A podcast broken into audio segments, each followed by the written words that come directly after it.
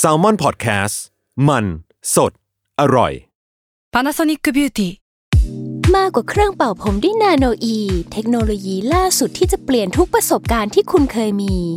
นาโนอีมอยส์เจอร์พลัสเพิ่มความชุ่มชื้นให้เส้นผมหลังใช้งานมากขึ้นถึง 18 เท่า พร้อมชะลอการเฟดของสีผมสำหรับคนชอบทำสีผม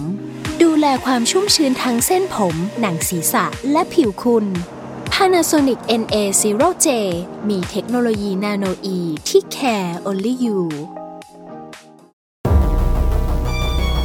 ทฤษฎีสมคบคิดเรื่องลึกลับ สัตว์ประหลาด ฆาตกรรม ความลี้ลับที่หาสาเหตุไม่ได้ เรื่องเล่าจากเคสจริงที่น่ากลัวกว่าฟิกชั่น สวัสดีครับ ผมยศมันประพงศ์ ผมธัญวัฒน์อิพุดม นี่คือรายการ Untitled Case สวัสดีครับ ยินดีต้อนรับเข้าสู่รายการ Untitled Case ตอนที่ 155 ครับผม ครับหนึ่งห้าห้าห้าห้า เออ เวลา 55 มันก็ตลกดีเหมือนกันนะ แต่ว่า ซึ่งมันก็เข้ากับธีมวันนี้เหมือนกันนะ แต่เรื่องนี้ไม่ตลกเท่าไหร่ ในแง่ธีมเนี่ย ในแง่ชื่อธีมเนี่ยมันเข้า ยังไง ก็คือ ยังไง 55 ก็คือมีความสุข มีความสุขก็คือปาร์ตี้ ก็คืองานเลี้ยงรื่นเริง ถูกปะ อ่าก็ได้คิดอย่างนั้นก็ได้ อ่า ถ้าคิด ถ้าทุกคนคิด ถ้ ว่ามัน แบบนั้น make มัน sense สบายใจก็ได้ ครับผม ก็คือวันนี้เราอยู่กันใน ทีม งานเลี้ยงรื่นเริง งานเลี้ยงสีเลือดแล้วกัน มันคือปาร์ตี้เหรอ เออออ เวดดิ้งใช่ไหม ได้มันคือเซเรโมนี ceremony งาน ไป เฉลิมฉลองงานปาร์ตี้บางอย่างที่แบบเอาจริงๆคือ มันควรจะมีแต่ความสุขในนั้นเนอะเพราะว่า อืม สุดท้ายส่วนใหญ่แล้วว่าปาร์ตี้มันถูกตั้งขึ้นมาเพื่อเฉลิมฉลองบางอย่าง อ่า หรือเพื่อเพื่อโอกาสบางอย่างที่มันส่วนใหญ่จะเป็นเรื่องดีๆอะ อ่า แต่ว่าบางทีมันก็นำไปสู่ เออ ความน่ากลัวความ ใช่ วินาศสันตโลได้เหมือนกัน ใช่ใช่ใช่ ครับ อย่างเช่นเรื่องที่เราสองคนเตรียมมาในวันนี้ ไอ้ยคุณ นะบ รู้เหรอผมจะเล่าแบบ ผมไม่ต้อง ไม่ ไม่ต้อง มี รู้อะผมเดา จริง ๆ มันแทบจะไม่ต้องเดาเลยว่าแบบเรื่องพี่ทันโหดแค่ไหน อ่ะผมเริ่มก่อนนะวันนี้ ครับ เรื่องนี้มันคือเรื่องที่เกิดขึ้นในประเทศเนปาลครับ อืม เป็นงานเลี้ยงเลือดสมชื่อตอนเลย แต่ว่า อืม มันไม่ใช่แค่งานเลี้ยงเลือดธรรมดาพี่ทัน แต่ว่ามันเป็นงานเลี้ยง แล้วก็เลือดของราชวงศ์เนปาล อ่า เออไม่ใช่คนธรรมดาแต่เป็นของราชวงศ์ ครั ที่ บ เรียกได้ว่าสร้างความช็อกให้กับคนในประเทศ แล้วก็คนทั่วโลกในปี 2001 ที่ผ่านมานี้ อืม ผมขอเริ่มเล่าจากปูมหลังของ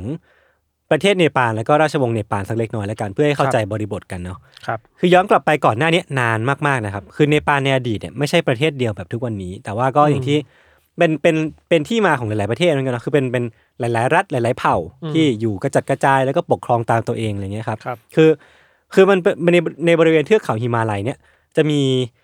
รัฐแล้วก็เผ่าเนี่ยกระจายไปประมาณ 60 รัฐ ก็คือเยอะมาก 60 กว่ารัฐอะนะครับ อืม ซึ่งพวกเขาเนี่ยก็เป็นรัฐอิสระมีประเพณี มีขนบธรรมเนียมมีวัฒนธรรม แล้วก็มี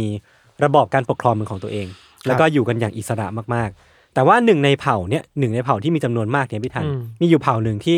ค่อนข้างทรงอนุภาพ แล้วก็เหมือนแบบมีความแข็งแกร่งมากกว่า มีเผ่าอิทธิพล อื่นเอออ ม ก็คือเผ่าโกรขา อ่า เป็นชาวโกรขาที่มีชื่อมากที่สุด ครับ แล้วก็เป็นราชาแห่งโกรขานี่แหละที่เป็นองค์ราชาแห่งราชวงศ์ซา อืม ที่เขาเนี่ยมีชื่อว่าปลุทวี นารยันซานะครับที่ต่อสู้แล้วก็ขยายอำนาจเนี่ยจนสามารถรวบรวมราชรัฐต่าง ๆ ไปได้เรื่อย ครับ ๆ แต่ในช่วงเวลาแห่งการทำสงครามนี้เองพิถันมันมีครั้งหนึ่งที่มันมีเรื่องเล่าเนาะไม่แน่ใจความถูกต้องไม่แน่ใจว่ามันเป็นเรื่องเล่าที่จริงร้อยแค่ไหน แต่ว่ามันเป็นเรื่องเล่าแล้วกัน คือมันมีเรื่องเล่าว่ามีครั้งหนึ่งที่กษัตริย์ปลุทวีเนี่ยได้ไปทำเรื่องบางอย่างเข้า อ่า ซึ่งมันเป็นเรื่องที่ไม่สมควรที่จะทำ ครับ ตอนนั้นเนี่ยเป็นช่วงเวลาก่อนที่โกรคาเนี่ยจะกำลังจะทำศึกใหญ่บนเขากาดมันดุ พวกเขาเนี่ยได้ไปเจอกับฤาษีตนหนึ่งครับที่ตามกฎของศาสนาฮินดูแล้วอะ อืม ถ้าเจอฤาษีเนี่ยจะต้องถวายน้ำนม อ่า เออ เป็นธรรมเนียม ใช่ เหรอ ใช่ใช่ อ่าอ่า ซึ่งพอกษัตริย์เนี่ยถวายไป อืม ฤาษีก็รับมาดื่ม อืม แต่ว่าสิ่งที่ฤาษีทำคือบ้วนกลับมา แล้วก็ยื่นให้กษัตริย์เนี่ยดื่มอีกรอบหนึ่ง อันนี้เป็นเรื่องปกติไหม ผมว่าน่าจะเป็นเรื่องปกติ อ่า เหมือนเป็นการให้พรอะไร อ่า วันเนี้ย อ่า เหมือนเป็นการแบบอ่ะมอบให้มอบสิ่งนี้ให้ ครับ ดื่มซะมันจะเป็นบุญกับตัวท่านอะไรเงี้ยครับ แต่ว่าแทนที่กษัตริย์เนี่ยจะดื่ม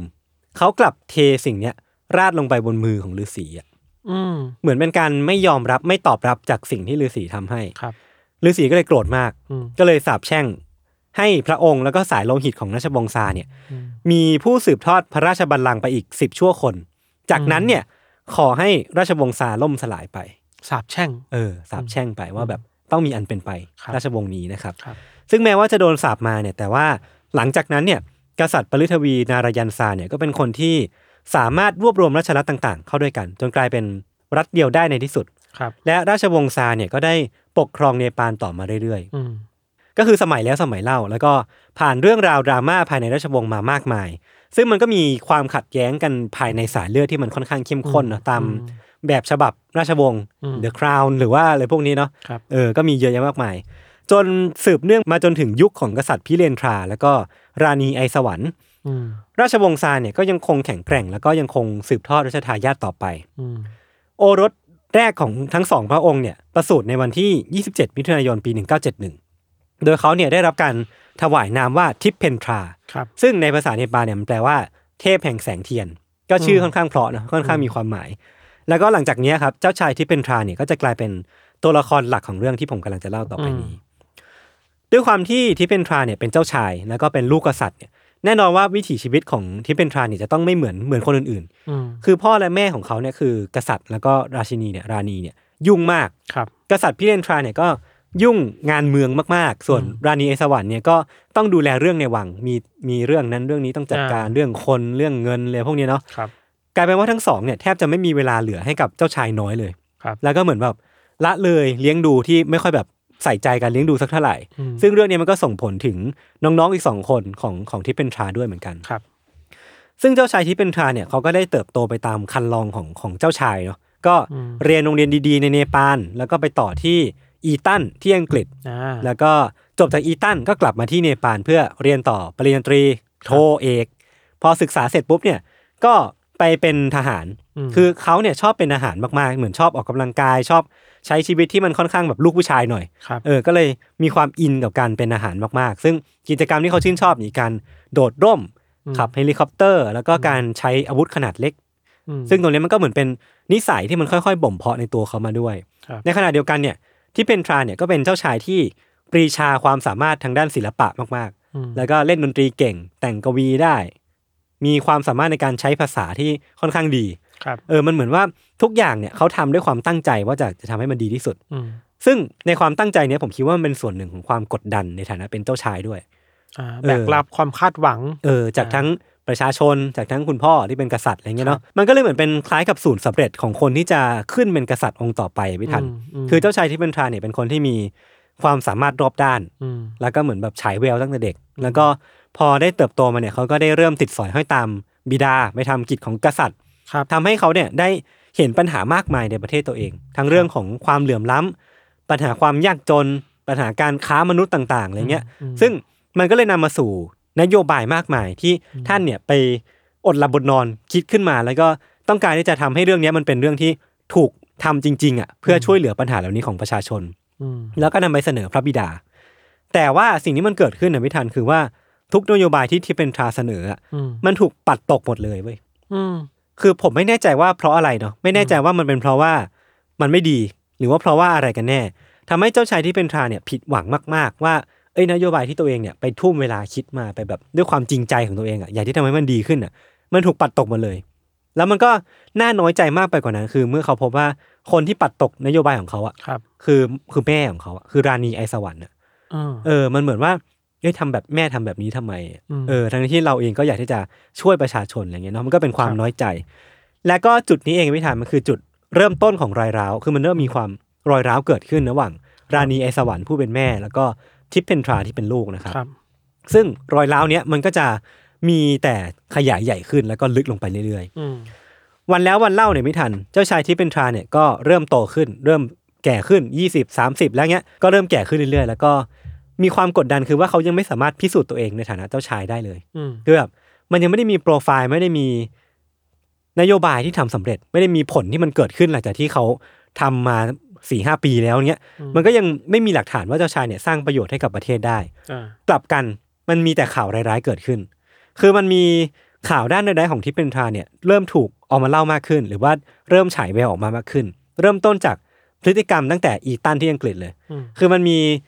มีประเด็นคือว่าทิพย์เป็นทราเนี่ยเคยลักลอบเอาเหล้าเนี่ยมาขายให้เพื่อนๆในโรงเรียน อืม แล้วก็เกือบถูกไล่ออก อืม แล้วเหมือนเป็นประเด็นเนี้ยมันก็ค่อยๆถูกเชื่อมโยงด้วยว่าพฤติกรรมในปัจจุบันเนี้ย ครับ ที่เป็นทราเนี่ยมีมีการติดกัญชาอย่างมาก อ่า เออ คือเหมือนสูบเป็นกิจวัตรประจำวัน อืม แล้วก็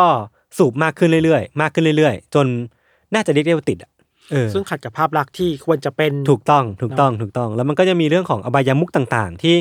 มันมันจริงๆ มันไม่น่ากังวลอะไรมากหรอกถ้า ครับ เขาไม่ใช่เจ้าชาย อืม และอีกอย่างหนึ่งถ้าเขาเนี่ยไม่ใช่คนที่ชอบพกปืนเดินไปไหนมาไหนไม่ทัน อ่า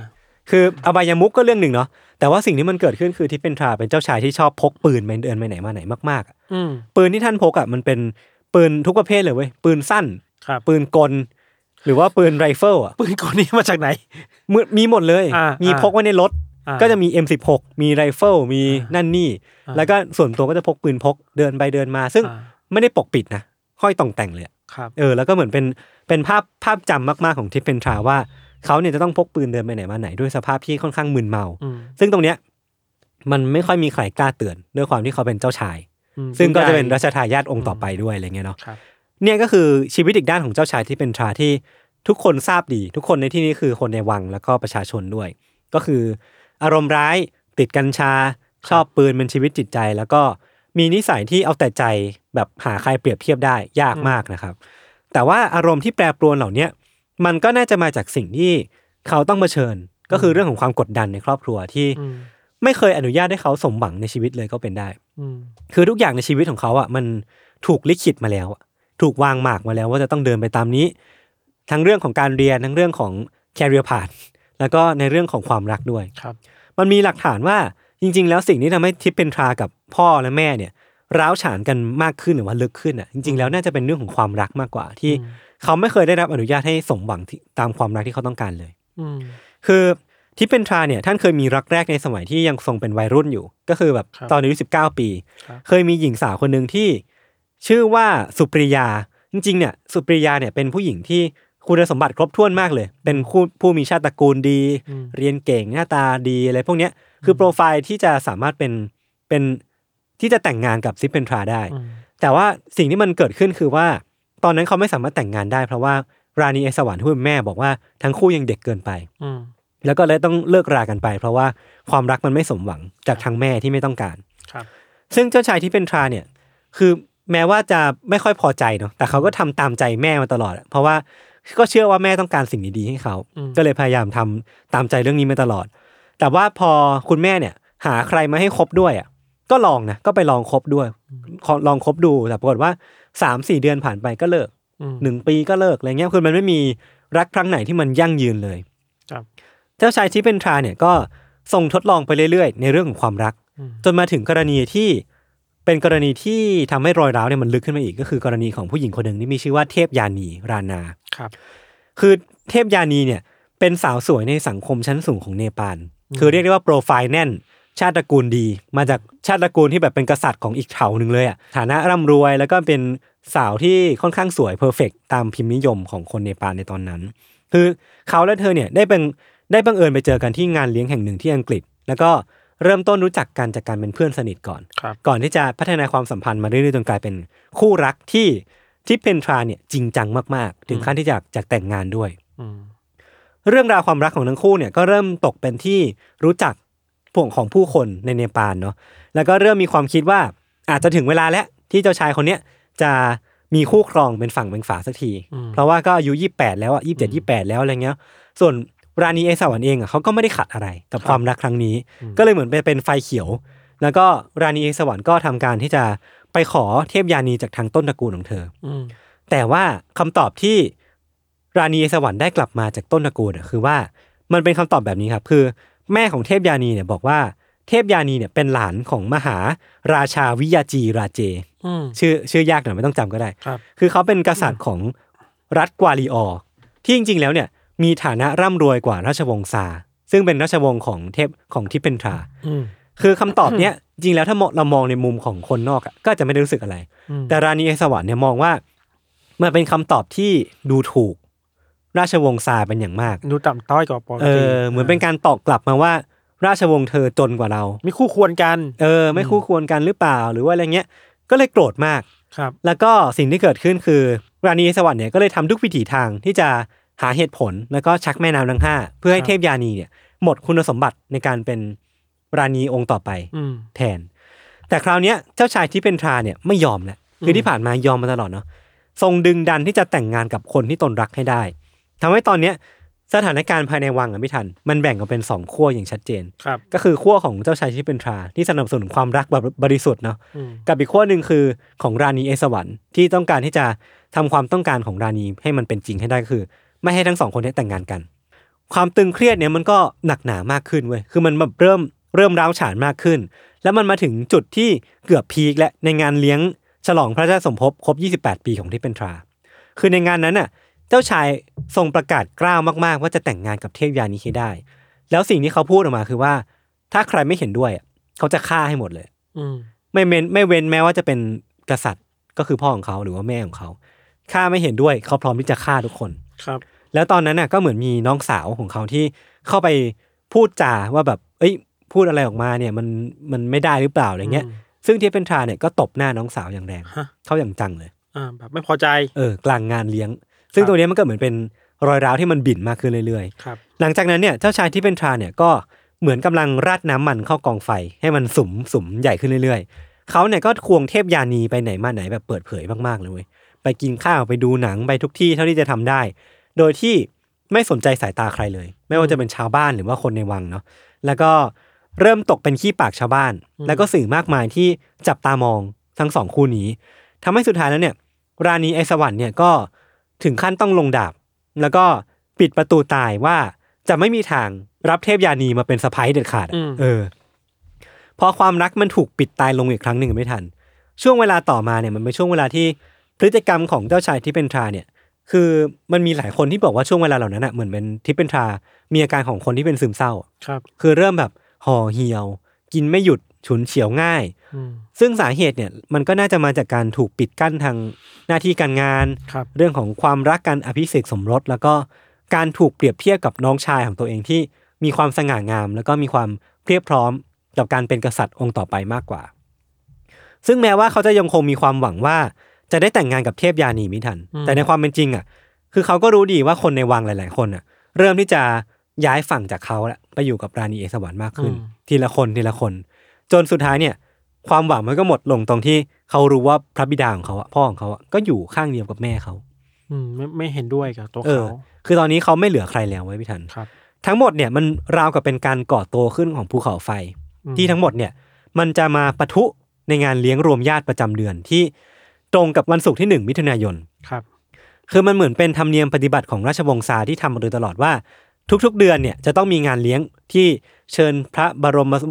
บรมวงศานุวงศ์เนี่ย อืม มาเลี้ยงกินข้าวด้วยกันมาเต้นรำด้วยกันแล้ว อืม แล้วคราวเนี้ยมันก็คือถึงคิวที่เจ้าชายที่เป็นทราเนี่ยจะเป็นเจ้าภาพกับงานเลี้ยงนี้ อืม งานเลี้ยงเนี้ยถูกจัดขึ้นที่พระตำหนักตรีภูวัน ครับ สถานที่ซึ่งเป็นที่ประทับของเจ้าชายที่เป็นทราเอง ซึ่งถูกดัดแปลงให้เป็นสถานที่จัดงานเลี้ยง ก็คือมีโต๊ะบินเลียด มีพื้นที่สำหรับพูดคุย แล้วก็รับประทานอาหารกันอย่างมีความสุข พอถึงเวลาเริ่มงานไม่ทัน แขกเรือก็ค่อยๆ ทยอยกันเดินทางมาถึงเนาะ ซึ่งเจ้าชายที่เป็นทราเนี่ยก็ยิบยิ้มแย้ม คือมันมีหลักฐานบอกว่าตอนแรกอะก็ยังยิ้มแย้มอยู่ต้อนรับทุกคนเป็นอย่างดี แต่ว่ารอยยิ้มนั้นอะมันก็เป็นเพียงแค่รอยยิ้มที่แต่งแต้มบนใบหน้าเว้ย อืม เพราะว่าพฤติกรรมของที่เป็นทาเนี่ยดูแปลกไปจนแขกทุกคนเนี่ยสังเกตได้ มันต้องมีอะไรบางอย่าง เออคือเขาดูลุกลี้ลุกลนดูตัวสันสันๆดูควบคุมพฤติกรรมตัวเองไม่ค่อยอยู่อะไรอย่างเงี้ยค ครั รับ บเวลาผ่านไปเนี่ยความแปลกของพฤติกรรมของที่เป็นทาเนี่ยมันก็เริ่มแสดงออกชัดเจนมากขึ้น คือเขาเนี่ยเริ่มทิ้งตัวลงไปนอนกับพื้นห้องอะ อ่า เออแล้วก็ทำตัวเหมือนตัวเองเนี่ยเมามากจนแบบไม่สามารถควบคุมตัวเองได้ ไม่สามารถประคองร่างเอาไว้ได้ ครับ จนแบบต้องมีคนพาไปอะหาแบบเขาเรียกว่าอะไร อ่า หามไปอ่ะ อ่า หามไปพักผ่อนในห้องบรรทมอ่ะ ครับ เออแล้วก็ปิดประตูไป งานเลี้ยงมันก็ดำเนินไป เวลามันผ่านไปถึงตอนประมาณสองทุ่มครึ่ง เจ้าชายที่เป็นทรานเนี่ยก็ทรงตื่นขึ้นมา แล้วก็ได้สติแล้วก็อ้วกออกมากองใหญ่ อ่ เพราะว่าเมาเนาะ ครับ พออ้วกเสร็จปุ๊บก็มีอาการดีขึ้น ก่อนที่เทพยานีคนรักของเขาเนี่ยจะโทรมาแล้วก็เจ้าชายที่เป็นทรานเนี่ยก็ตอบกลับไปว่า เออกำลังจะนอนแล้วพรุ่งนี้จะโทรไปหานะ แต่ว่าสิ่งที่เจ้าชายทำหลังจากนั้นน่ะ ไม่ใช่การนอนเว้ย อืม คือเจ้าชายเนี่ยบรรจงแต่งองค์ทรงเครื่องด้วยชุดพรางกายของทหารแบบ อืม ครบถ้วนมากๆเลย ใส่เสื้อใส่เวสต์ใส่นั่นนี่ แล้วก็เดินไปตรวจตาอาวุธที่อยู่ในห้องนอน ก็คือมีปืนทั้งหมด 5 กระบอก อืม เป็นปืนพก ปืนกล ปืนไรเฟิล อืม แล้วก็เป็นอาวุธสงครามทั้งหมดเลย ซึ่งพอไปตรวจตาเสร็จปุ๊บอะเขาก็หยิบมา แล้วก็ใส่กระเป๋าเอาไว้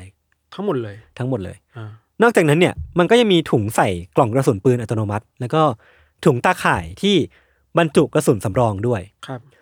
เจ้าชายที่เป็นทราเนี่ยหยิบของทั้งหมดเนี่ยแล้วก็มุ่งหน้าออกจากห้อง อืม ซึ่ง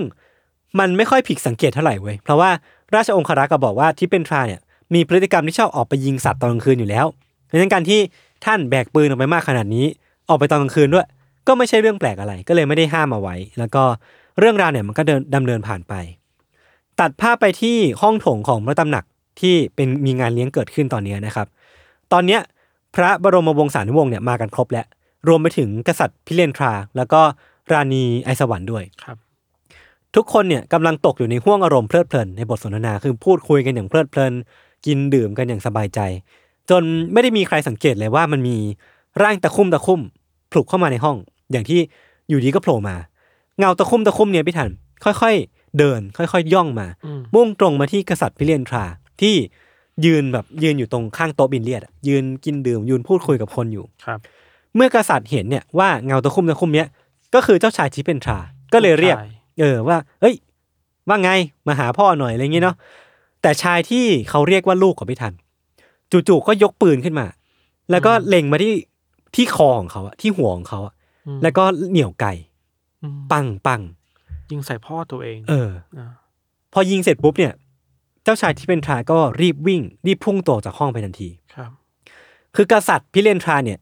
ถูกยิงที่คอ อืม มีแบบเลือดแบบไหลออกมาท่วมมากๆเนี่ยจนตอนเนี้ยคือเริ่มยืนไม่อยู่แหละแล้วก็ล้มลงไปกองบนพื้นห้อง ซึ่งคนก็รีบมุงเข้ามานึกออกปะกษัตริย์ถูกยิงอ่ะ อืม ก็ต้องรีบเข้ามาดูแล้วก็ถามว่าเกิดอะไรขึ้น ซึ่งสิ่งที่กษัตริย์พิเรนทราบอกคือว่าเขาเนี่ยไม่ได้ถูกยิงที่คออย่างเดียว แต่ว่าถูกยิงที่ท้องด้วย หลายนัดนะ เออ คือเขาก็บอกว่า เอ้ย เราถูกยิงที่ท้องด้วย ซึ่งเสียงเนี้ย มันก็มันเสียงเหนื่อยอ่อนเนาะ แล้วมันก็ทำให้ทุกคนเนี่ยตกอยู่ในอารามตกใจ แต่ว่าเสียงเนี้ยไม่ทัน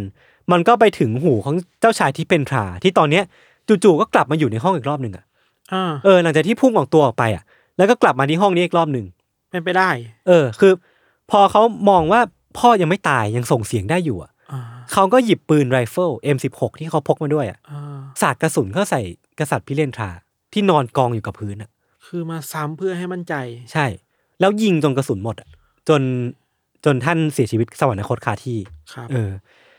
หลังจากนั้นเนี่ยงานเลี้ยงแห่งเนี้ยก็กลายเป็นปาร์ตี้เลือดไว้ยพี่ทัน ก็คือว่าเสียงปืนเนี่ยมันดังขึ้นแบบไม่หยุดหย่อนเลย แล้วก็ภาพที่เห็นคือ ร่างของ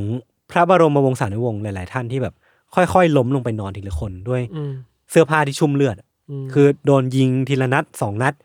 เจ้าชายที่เป็นทราเนี่ยสาดกระสุนไม่ยั้งเลยเว้ยใส่ใครก็ตามที่อยู่ตรงหน้า ไม่ได้สนว่าเป็นญาติคนไหน ไม่ได้สนว่าเป็นพี่น้องคนไหน ม เขาเดินไปทั่วห้องโถงเพื่อดูว่าใครยังไม่สิ้นพระชนน่ะ อืม คือถ้ายังไม่สิ้นพระชนยังยังเจ็บอยู่อะเขาก็จะยิงซ้ำลงไป ครับ แล้วก็เหมือนมันมีบันทึกว่าเขาเนี่ยกระชากทุกคนที่บาดเจ็บขึ้นมาพี่ทันแล้วก็เจาะยิงทีละคนอย่างบ้าคลั่งอะ อืม เออคือมันเป็นการกระทำของคนที่ไร้ซึ่งสติ และเขาก็เตะร่างกษัตริย์พิเรนทราเนี่ยไปรอบๆห้อง ด้วยความโกรธแค้นด้วยด้วยอะไรสักอย่างเพื่อให้มั่นใจว่าพ่อของตัวเองเนี่ยเสียชีวิตแล้ว หรือว่าสมรรคตแล้ว ม แล้วก็ทำแบบเดียวกันกับศพของน้องสาวตัวเองด้วย อืม ตอนที่เจ้าชายทิพย์เพนทราเนี่ยเดินออกมาจากห้องเนี้ยหลังจากที่ก่อเหตุทั้งหมดเนี่ย อืม ตอนนั้นน่ะแม่ของเขาหรือว่าราณีเอกสวรรค์เนี่ยยังไม่เสียชีวิต เพราะว่าตอนที่ทิพย์เพนทราเนี่ยออกจากห้องไปตอนแรกอ่ะ อืม ราณีสวรรค์วิ่งตามไปด้วย ก็เลยแบบไม่ได้อยู่ในเหตุการณ์ที่มันทั้งทั้งหมดมันเกิดขึ้น แต่พอราณีสวรรค์เนี่ยกลับมาที่ห้องอ่ะ แล้วพบกับภาพที่มันสยดสยองอยู่ตรงหน้าพี่ทัน เธอก็เลยตกอยู่ในอาการที่ค่อนข้างโกรธแค้นมากๆ ว่าแบบที่เป็นทราทำอะไรลงไป ก็เลยรีบวิ่งตามไป กับน้องชายของทิพย์เป็นทรา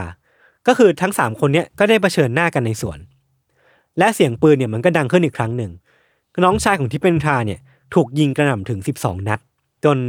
เสียชีวิตคาที่เช่นกัน ครับ และทิพย์เป็นทราเนี่ยก็เดินกลับไปที่ห้องนอนชั้นบน ด้วยความโกรธแค้นนะไม่ทัน ราณีเอสวรรค์ก็วิ่งตามไป วิ่งตามไปถึงขั้นบันไดเลย แล้วก็ทิพย์เป็นทราเนี่ยก็หันกลับมา แล้วก็ใช้สายตาที่ราณีเอสวรรค์เนี่ย รู้ทันทีว่าเนี่ยแหละ คือจุดจบของชีวิตตัวเองละ อืม เออแล้วก็ที่เป็นทาก็หยิบปืนขึ้นมา แล้วก็ปลิดชีพราณีไอสวรรค์ในสภาพที่ค่อนข้างน่าเศร้า เพราะว่าเธอเนี่ยถูกยิงพรุนไปทั่วร่างกายจนแบบเละเทะอะ เพราะจิตใจนี่คือไม่ไหวเลยนะ เออเออเออ ที่ทำขนาดนั้นได้ ใช่ใช่ใช่มัน คือเรียกได้ว่ามันมันขาดสติแบบ อืม แบบสุดๆไปแล้วอะ อืม คือปาร์ตี้น้องเลือดเนี้ยมันยังไม่จบลง มันยังเหลืออีกกระสุนอีกหนึ่งนัดที่ยังไม่ถูกลั่น อืม คือหลังจากนั้นน่ะหลังจากที่ปลิดชีพแม่ตัวเองแล้วเนี่ยที่เป็นทราก็เดินเข้าไปในห้อง แล้วก็ปิดประตู แล้วก็ลั่นไก อืม ปลิดชีพตัวเองไป แล้วก็เป็นอันจบปาร์ตี้น้องเลือดไว้เพียงเท่านี้ครับ อืม คือทันทีที่เรื่องเนี้ยมันไปถึงหูของสาธารณชนเนี่ยแน่นอนว่ามันต้องเกิดความโกลาหลเกิดขึ้นแน่ๆไว้ในเนปาลอ่ะ ครับ เพราะว่ามันเป็นเรื่องของราชวงศ์อ่ะ ใช่ เออ มันไม่ใช่เรื่องของคนทั่วไป คือแม้กระทั่งเป็นเรื่องของคนทั่วไปอ่ะ มันยังน่าตกใจเลยอ่ะ แต่แบบราชวงศ์นี่คิดว่าไม่น่าจะมีเรื่องที่น่ากลัวเกิดขึ้น ใช่ ได้ ใช่ใช่ ะ มันมันมีผู้เสียชีวิตจากเหตุการณ์เนี้ยทั้งหมดสิบคน อืม ก็คือเป็นเป็นพระเป็นราชวงศ์ทั้งสิ้น อืม แล้วก็หนึ่งในนั้นเนี่ยก็คือกษัตริย์พิเรนทรา แล้วก็อีกคนคือราณีเอสวรรค์ก็คือแบบทั้งราชาและราชินีอ่ะก็คือแบบสวรรคตทั้งคู่เลย อืม คือด้วยเหตุเนี้ยมันทำให้ผู้คนเนี่ยตั้งคำถามมากๆไว้ว่ามันเกิดอะไรขึ้นกับกับเรื่องในวังน่ะอย่างที่พี่ธันพูดเลยว่ามันไม่น่าจะเกิดขึ้นน่ะ และตอนนั้นน่ะหลังจากที่เหตุมันเกิดขึ้นคือ เจ้าชายชิเป็นทรา ก็ยังไม่ได้มีการบอกว่าท่านเป็นคนทำนะครับ เพราะว่าตอนที่ท่านยิงตัวเอง ยิงเพื่อปลิดชีพตัวเองอ่ะ อืม ท่านไม่เสียชีวิต เออ อ ยังรอดมาได้ รอดมา ก็เลยถูกหามส่งโรงพยาบาล แล้วก็ถูกนับเป็นหนึ่งในเหยื่อจากเหตุการณ์นี้ ซึ่งตอนนี้ไม่ยังไม่มีใครรู้ความจริง ตอน ใช่ไหม หลังจากที่เกิดเหตุอะก็ยังไม่มีใครรู้เว้ย อ่า แล้วก็คือแบบถูกรักษาตัวไปเรื่อยๆ จน 2 วันแหละก็คืออ ม ช่วงเวลา 2 วันหลังจากที่ท่านยังมีชีวิตอยู่อะคือ ถูกแต่งตั้งเป็นกษัตริย์องค์ต่อไปแล้วอะเพราะว่าพ่อตัวเองแบบสวรรคตไป อ่าตามตามลำดับขั้น เออ ไหม ใช่ใช่ก็คือเป็น 2 วันที่ท่านได้เป็นกษัตริย์ แล้วก็เสียชีวิตไปเพราะว่าทนพิษบาดแผลไม่ไหว อ่า อืมแล้วหลังจากนั้นเนี่ย เวลามันก็ค่อย ๆ เปิดเผยความจริงว่ามันเกิดอะไรขึ้นในปาร์ตี้เลือดแห่งนี้ แล้วก็เรื่องราวเนี่ยมันก็เป็นไปตามที่ผมได้เล่าไปเนี่ยแหละ อืม อืม มันดู controversial มากๆเลยเนาะ มากๆมากๆมากๆ ดูแบบอื้อฉาวอ่ะ สุดๆเลยอะ แล้วสภาพจิตใจคนแบบไหนนะ ที่เรา เออ สงสัยอยู่ว่าสามารถ ใช่ กระดาษยิง เรียกว่ากระดาษยิงได้ไหมแมสชู จัดยิงได้ คือนคือแมสชูติ้ง mass shooting ใช่ใช่ใช่ กับคนที่เป็นญาติตัวเอง เออเป็นเครือญาติเป็นแบบ คน ว่า รักเก่า ครับ ได้ขนาดนี้อะ อืมอืมอืมอืม เราฟังแล้วอีกอย่างหนึ่งที่เราสนใจคือเฮ้ยนี่ไม่ใช่ครั้งแรกที่คนที่ทำการกระดาษยิงอ่ะ อืม สุดท้ายแล้วเขาจะฆ่าตัวตายอ่ะ เออเออเออเออ หลายค ใช่ รั้งมากหลายเคสมากเลย ก็ ที่ จริ ที่ ง แบบ นะ มือ ก็ กระดาษ จริงนะ ยิงจะแบบสุดท้ายจะซูซายอ่ะ อือฮึ แล้วก็ไม่รู้ว่ามันมีจากปัจจัยอะไรนะ อืม ที่ทำให้เป็นแบบนี้ก็น่าสนใจดี ก็จริงมันอาจจะไม่ใช่แค่การกราดยิงเนอะพี่ทันมันคือการที่การฆาตกรรมหมู่อะอย่างที่พี่ทันเคยเล่า อืม ล่าสุดเนี้ยก็คืออเรื่องที่เขาพังเพลิงในรถไฟฟ้าใต้ดินเนาะ ม คืนนั้นผู้ก่อเหตุก็ต้องการที่จะฆ่าตัวตายตามไปด้วยอะ อืมเพราะอะไรนะถึงการที่ เออ ทำแบบนี้แล้วต้องการพาคนอื่นไปกับตัวเองด้วย อืมอืมอืม อืม คือ น่ากลัวดี เรื่องเนี้ยมันยังมีอีกอีกตอนหนึ่งคือ ครับ แต่ว่าอันนี้ก็ไม่ได้ไม่ได้มีอะไรที่ควรจะรับฟังมากนักเนาะคือมันเป็นเรื่องของคำสาปของฤาษีที่ผมทิ้งไว้ตอนต้นอ่ะนึกออกปะจำได้ปะคือสมัยของทิพเพนทรา ครับ ยังไม่ใช่สมัยที่สิบและสมัยเนี้ยก็คือคาเยนทราเนี่ยกษัตริย์คาเยนทราเนี่ย ครับ ก็ยังไม่ใช่สมัยที่สิบน่าจะยังเหลืออีกสองรัชสมัยมั้ง ครับ ถึงจะครบสมัยที่สิบที่ฤาษีเนี่ยได้สาปแช่งเอาไว้ อ่า ซึ่งผมก็ได้แต่หวังว่าจะไม่มีอะไรเกิดขึ้นอีกนะ อืมบางทีเราเอาคำคำบรรยายมาครอบก็ไม่ได้อะ ถูกต้องถูกต้องคือคือ มันกว้างมากอะ มันมีคนจับมาเชื่อมโยงกัน แต่ว่าก็แค่อยากบอกว่ามันอาจจะไม่ อ่า ไม่มีอะไรเลยก็ได้นะค ครับ รับ ก็ข้อมูลในตอนเนี้ยที่ผมเอามาเล่าเนี่ย ผมไปเอามาจากหนังสือที่มีชื่อว่าหลังบันลังก์เลือด ซึ่งเขียนโดยคุณวราวุฒินะครับ ของสำนักพิมพ์แสงดาว ก็ถ้าสมมติว่าใครอยากไปอ่านข้อมูลแบบเชิงลึก หรือว่าเชิงดีเทลมากขึ้นก็สามารถไปหาซื้ออ่านกันได้นะครับ ก็ประมาณนี้ครับ ครับ ก็พักฟังเบรกโฆษณาสักครู่ก่อนกลับมาฟังเรื่องของมิทันในเบรกหน้านะครับ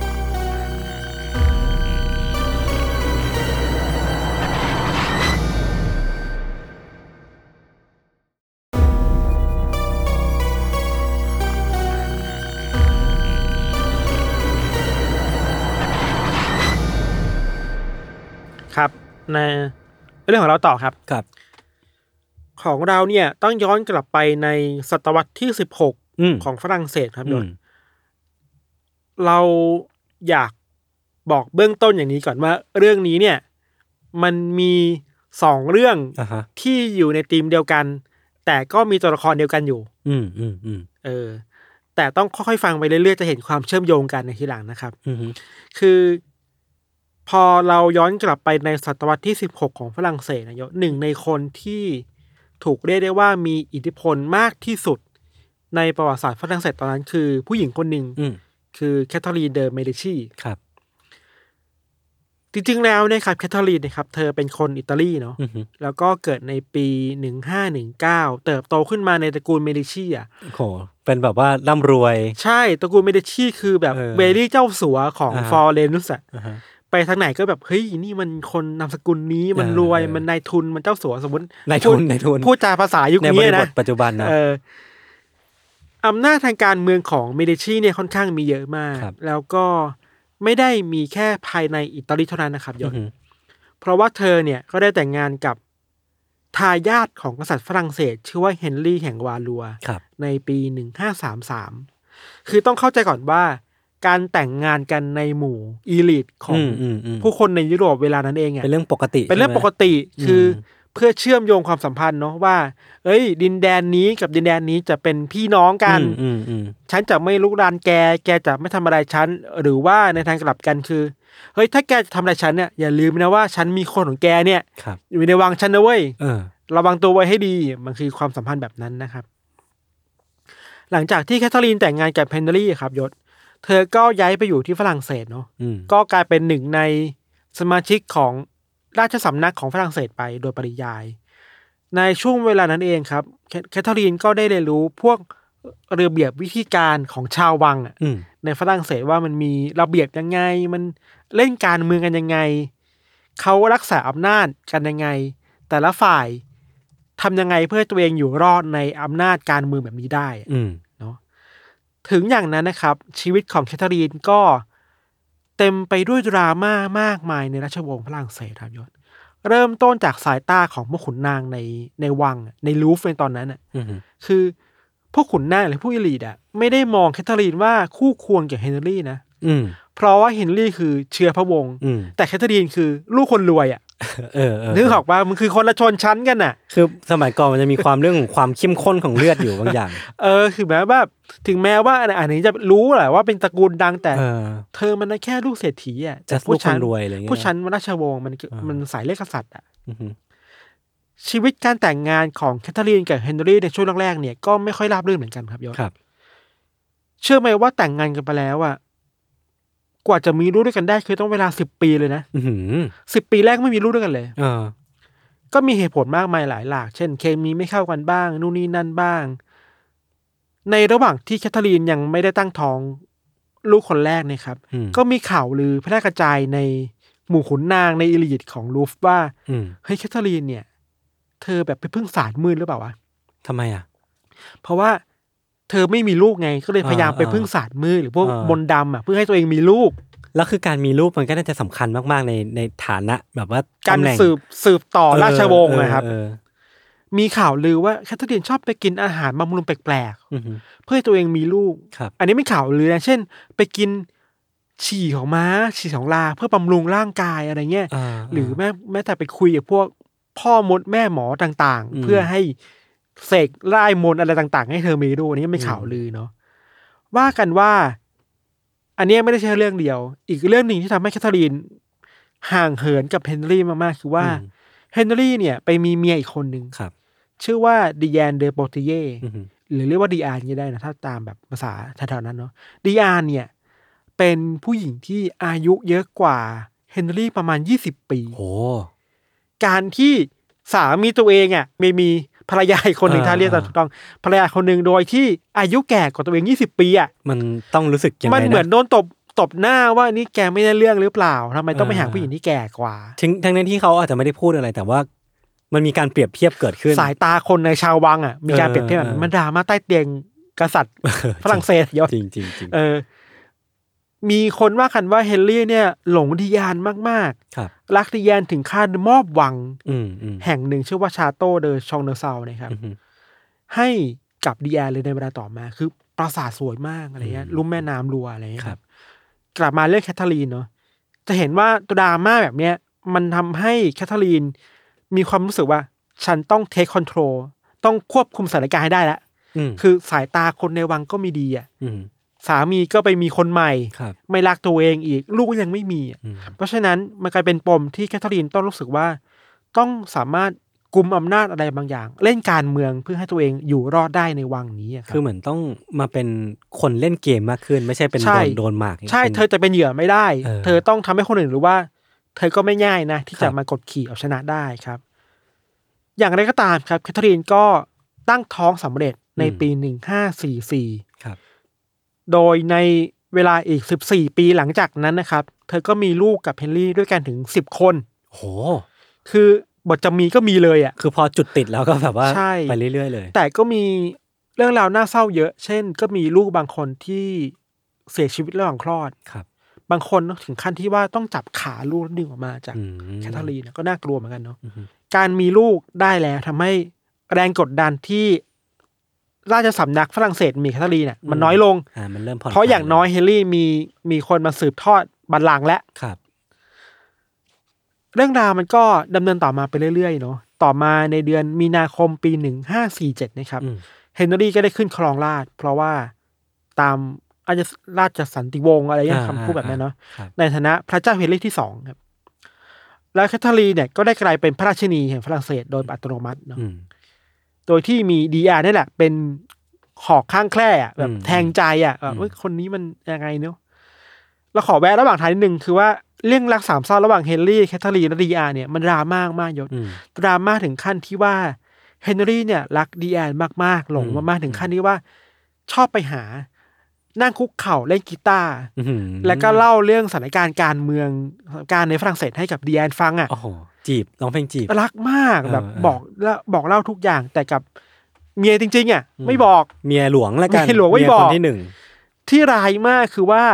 เฮนรี่เนี่ยครับ เคยทำตราสัญลักษณ์ประจำตัวออกมา ชื่อของเฮนรี่มันคือตัว H อ่าอ่า นะแคทเธอรีนเนี่ยคือ C ใช่ไหม อ่าฮะ เฮนรี่เนี่ย เอา H กับ C มารวมกันเป็น อ่า ตราสัญลักษณ์ของคู่นี้ อ่า แต่การที่สองตัวนี้มาบังทับกันอ่ะ มันกลายเป็นตัวดี ซึ่งหมายถึงดีอาน ยังไงนะ H กับ D เฮดกับซีมาบังทับกันอ่ะ อ๋อ มันมีจุดที่มันเหลื่อมล้ำกัน อ๋อ ทับปุ๊บอ่ะทำให้กลายเป็นตัวดีเว้ย อ่าอ่าอ่านี่ นี่กลายเป็นว่าเฮนรี่เขายังพยายามจับสื่อว่าคนที่รักที่สุดคือดีอานะไม่ใช่ อืม แคทเธอรีนนะ อืม ก็มันก็ร้ายแบบนั้นอ่ะ อืมอืมอืม แคทเธอรีนเองก็รู้เรื่องแบบนี้ครับ แล้วก็เอาคืนหลายอย่าง เช่น การออกแบบห้องนอนตัวเองเนี่ย อืม ว่าห้องนอนชั้นเนี่ยต้องอยู่เหนือห้องนอนของดีอานะ อ่าเล็กๆน้อย ต้องอยู่ใต้ชั้นอ่ะ เล็กๆ เล็กๆน้อยๆ น้อยๆ เลยแบบนั้นไปเลย อ่า เพื่อให้รู้ว่าใครใหญ่สุดนะครับอันนี้มันคือปมการเมืองที่เกิดขึ้นในสำนักนะ ๆอืม จุดเปลี่ยนสำคัญยศเกิดขึ้นในปี 1559 ครับ มันเป็นช่วงเวลาที่เฮนรี่เนี่ยสามารถจบสงครามที่ฝรั่งเศสมีกับจักรวรรดิโรมันที่ดำเนินมายาวนานได้สำเร็จ อืม แล้วมันต้องมีการฉลอง ครับ ขณะเดียวกันมันก็เป็นช่วงเวลาที่ลูกสาวคนเล็กของเขากับทารีนเนี่ยที่ชื่อว่าอลิซาเบธเนี่ยกำลังจะแต่งงานกับกษัตริย์แห่งสเปน อืม แล้วก็มีงานอีกแต่งงานอีกอีกงานหนึ่งเกิดขึ้นด้วยคือว่าเป็นงานของพี่สาวของเฮนรี่ชื่อว่ามาร์กาเร็ตเนี่ย อืม ก็จะแต่งงานด้วยเหมือนกัน ครับ เพราะฉะนั้นมันมีสามวาระเกิดขึ้นพร้อมกันคือ ปิดสงครามได้ อืม ลูกสาวจะแต่งงาน พี่สาวก็จะแต่งงาน เพราะฉะนั้น งานเลี้ ก็ ยงมันต้อง จัด ใหญ่มาก อีเวนต์ใหญ่มากๆ เกิดขึ้นในปารีสในตอนนั้นนะครับ การแต่งงานระหว่างราชวงศ์ของฝรั่งเศสและสเปนมันก็เป็นเรื่องใหญ่เนอะมันคือ อื ม ม หาอำนาจใน อืม ยุโรปตอนนั้นน่ะ เชื่อไหมว่ามีการจัดเทศกาลเฉลิมฉลองการแต่งงานยาวนานห้าวันนะยศ โอ้โห คือฉลองแล้วฉลองอีกอ่ะห้า วันติดอ่ะ เมาหัวทิ่มอ่ะ และหนึ่งในงานที่เกิดขึ้นในเฟสติวัลนี้อะ อ่า มันคืองานประลองทวนเว้ยทวน อ่ามั มันคือที่มันแบบเอามาทิ่มกันอ่ะ คล้ยๆ อาวุธอ่ะ เออนึกออกแล้วมันทวนจริงปะแบบปลาย ทวน ดาบจริงเหรอ ทวนจริงปลายดาบจริง อ๋อ ทำด้วยไม้นะเข้าใจว่าแล้วมันมีเหมือนเหล็กมา ใช่ ครอ ใช่ บไหม เออ งานประลองทวนคืนนี่แหละสองฝ่ายจะ อืม อยู่กันคนละฝั่ง แล้วขี่ม้ามาชนกัน อืม เราวัดกันว่าจังหวะที่ทวนมันสวยเนี่ย ใครจะชนะใคร อ่าฮะ จะแพ้ ในงานเนี่ยด้วยความที่พระเจ้าเฮนรี่เพิ่งชนะสงครามมา ก็เลยแบบมั่นใจตัวเองมาก อืม ก็เลยลงแข่งเอง โอ้โห กษัตริย์ลงแข่งเองเลยเหรอ่ะ เพื่อโชว์อำนาจและความเกรงขามที่ตัวเองมีอ่ะ อ่ามั มันคืออีเวนต์ใหญ่ของปารีสของราชวงศ์ฝรั่งเศสอะยศ ครับ แล้วก็อีกฝั่งหนึ่งอ่ะ เป็นขุนนางชื่อว่าเกเบรียล อืม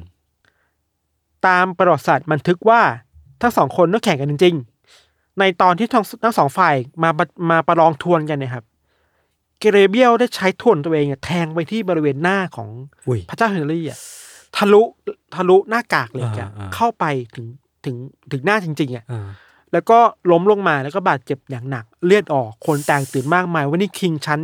เป็นอะไรขึ้นนะครับ เออ ว่ากันว่าเศษไม้จากทวนน่ะของเกเบรียลเนะครับ มันฝังเข้าไปถึงเนื้อในของ อืม เฮนรี่เลยอะเช่นดวงตา แก้มปาก ลึกไปถึงสมองอ่ะ อื้อหือ คือหนักมากเนาะอาการบาดเจ็บเนี่ยครับทำให้เฮนรี่ต้องรักษาตัวเองอย่างต่อเนื่อง ครับ สุดท้ายแล้วเขาก็เสียชีวิตไปในเดือนกรกฎาคมปี 1559 โอ้โห คือทนพิษเรื่องนี้ไม่ไหว เอาแล้วคนที่แทงได้รับโทษอะไรไปอ่ะ ไม่ได้รับโทษ แต่ว่าต้องหนีออกจากเมือง เออ แล้วก็กลายเป็นแบบศัตรูของของราชวงศ์ไปเลยในปริยายอะ่ะ โอ้โห แต่เราไม่แน่ใจว่าได้โทษไหมนะ แต่ว่าที่ไปอ่านมาคือหนีต้องหนีออกมา อืม อยู่ที่เมืองอื่น อืม ไปอะครับ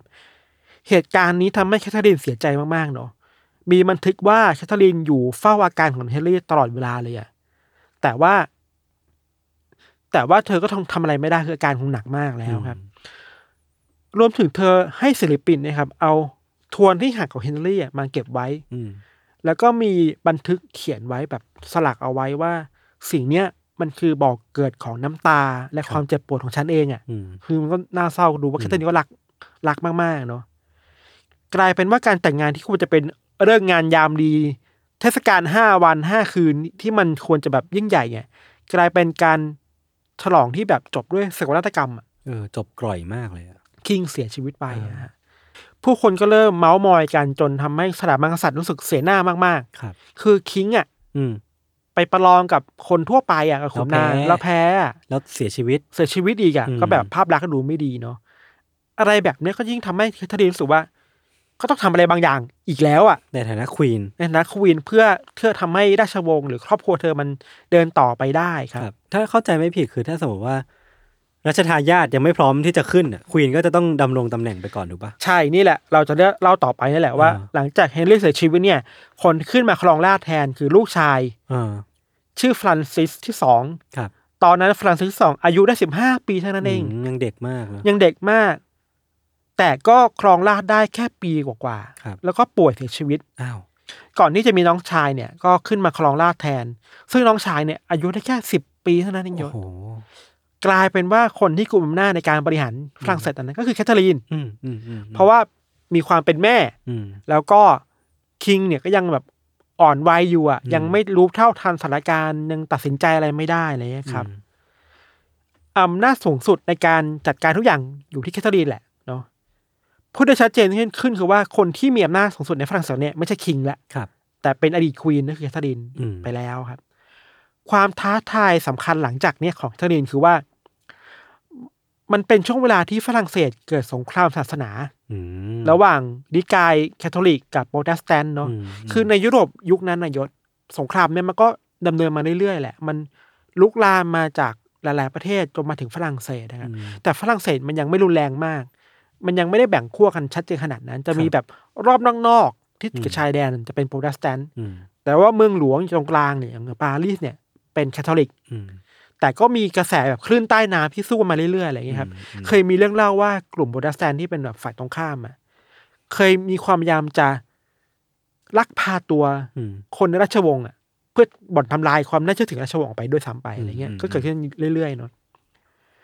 อย่างที่เราบอกครับว่าความขัดแย้งเนี่ย มันส่งผลต่อความมั่นคงของราชวงศ์ฝรั่งเศสนะครับ ความนิยมในโปรเตสแตนต์ก็ไม่ได้เป็นผลดีต่อความมั่นคงของราชวงศ์เลยอ่ะ คือพูดได้ชัดเจนคือว่าต่างฝ่ายต่างมีอำนาจในตัวเองอะยศแล้วคนที่เป็นคาทอลิกอยู่อ่ะและตอนเนี้ยก็คือทางราชวงศ์หรือกระแสหลักเนี่ยมีมีอำนาจอยู่ใช่ไหม อืม พวกเขากลัวว่าถ้าวันหนึ่งเสียมให้กับโปรเตสแตนต์ไปอ่ะพวกเขาจะหายไปจากพื้นที่ทางการเมืองไปอะไรเงี้ย ม ด้วยกระแสที่มันเริ่มลุกโหมมาเรื่อยๆครับ พวกเขาก็กลัวว่าการเกิดขึ้นความนิยมในนิกายโปรเตสแตนต์ในหมู่ชาวบ้านต่างๆ จะทำให้ผู้คนเนี่ยหันหน้าเอาไปสนใจคนอื่นแทนมากกว่าราชวงศ์ที่เป็นคาทอลิกเนาะ มันเลยเกิดสงครามย่อยๆขึ้นมา ระหว่างสองฝ่ายคือระหว่างฝ่ายคาทอลิก ตอนนั้นเนี่ยฝ่ายที่อยู่คาทอลิกเนี่ยนำโดยตระกูลชื่อว่ากีส อืม ส่วนโปรเตสแตนต์เนี่ยมีผู้นำเป็นนายพลชื่อว่านายพลโคลินี อือฮึ สองฝ่ายเนี่ยเป็นคู่ชัดเจนคือกิสตระกูลกิสกับนายพลโคลินี อืม ครับ โดยที่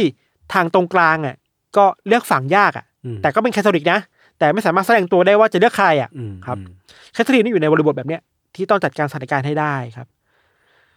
ในช่วงแรกๆครับแคทเธอรีนก็มีนโยบายต้องการจะถ่วงดุลอำนาจระหว่างทั้งสองฝ่าย คือเป็นกลางอะ่ะ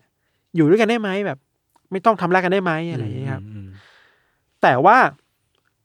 ความกดดันที่มันเพิ่มขึ้นมันมาจากตระกูลกรีซเพราะกรีซเนี่ยเป็นตระกูลที่มีอิทธิพลต่อราชวงศ์ฝรั่งเศสมาก อ่า เช่น ให้เงิน อ่า เช่น ช่วยจ่ายหนี้ให้ต่างๆอ่ะแปลว่ามีมีพระคุณต่อราชวงศ์นิดนึงอ่ะ อืม มีอำนาจต่อรองกับในวังประมาณหนึ่งนะครับแคทเธอรีนเลยต้องการจะแก้ไขเรื่องนี้ให้ได้ คือปล่อยไปแบบเดิมไม่ได้ละเธอวางแผนการที่จะยกลูกสาวคนหนึ่ง อืม ชื่อว่ามาร์กาเร็ตเนี่ยให้กับเฮนรี่แห่งนาวาร่าเฮนรี่แห่งนาวาร่าเนี่ยเป็นโปรเตสแตนต์ อืม ลูกสาวอ่ะเป็นแคทอลิก อืม เพราะฉะนั้นการแต่งงานครั้งเนี้ยมันคือการแต่งงานที่เพื่อปณีประนอมอ่ะ อ่าอ่า เพื่อยุติสงครามการเมืองที่เกิดขึ้นอยู่อ่ะ อืม ก็เลยเป็นแผนที่น่าสนใจเนาะคือแบบ ไม่ต้องหาคนไปสู้อ่ะ ม อ่ะเรียกคนมาแต่งงานกัน ด้วยความที่แคลรี่เห็นนาวาร่าเนี่ยเหมือนเป็นไอดอลของ อืม ฝ่ายโปรเตสแตนต์นายศเพราะฉะนั้นถ้าผู้นำมาเข้าร่วมกับราชวงศ์แล้วเนี่ย เธอคงคิดว่าโอเค ความขัดแย้งน่าจะหายไปได้อะไรเงี้ยครับแต่ถึงอย่างนั้นนายศ มันก็ไม่ได้มีแค่เรื่องการแก้ไขปัญหา สงครามกลางเมืองอย่างเดียวอะคือ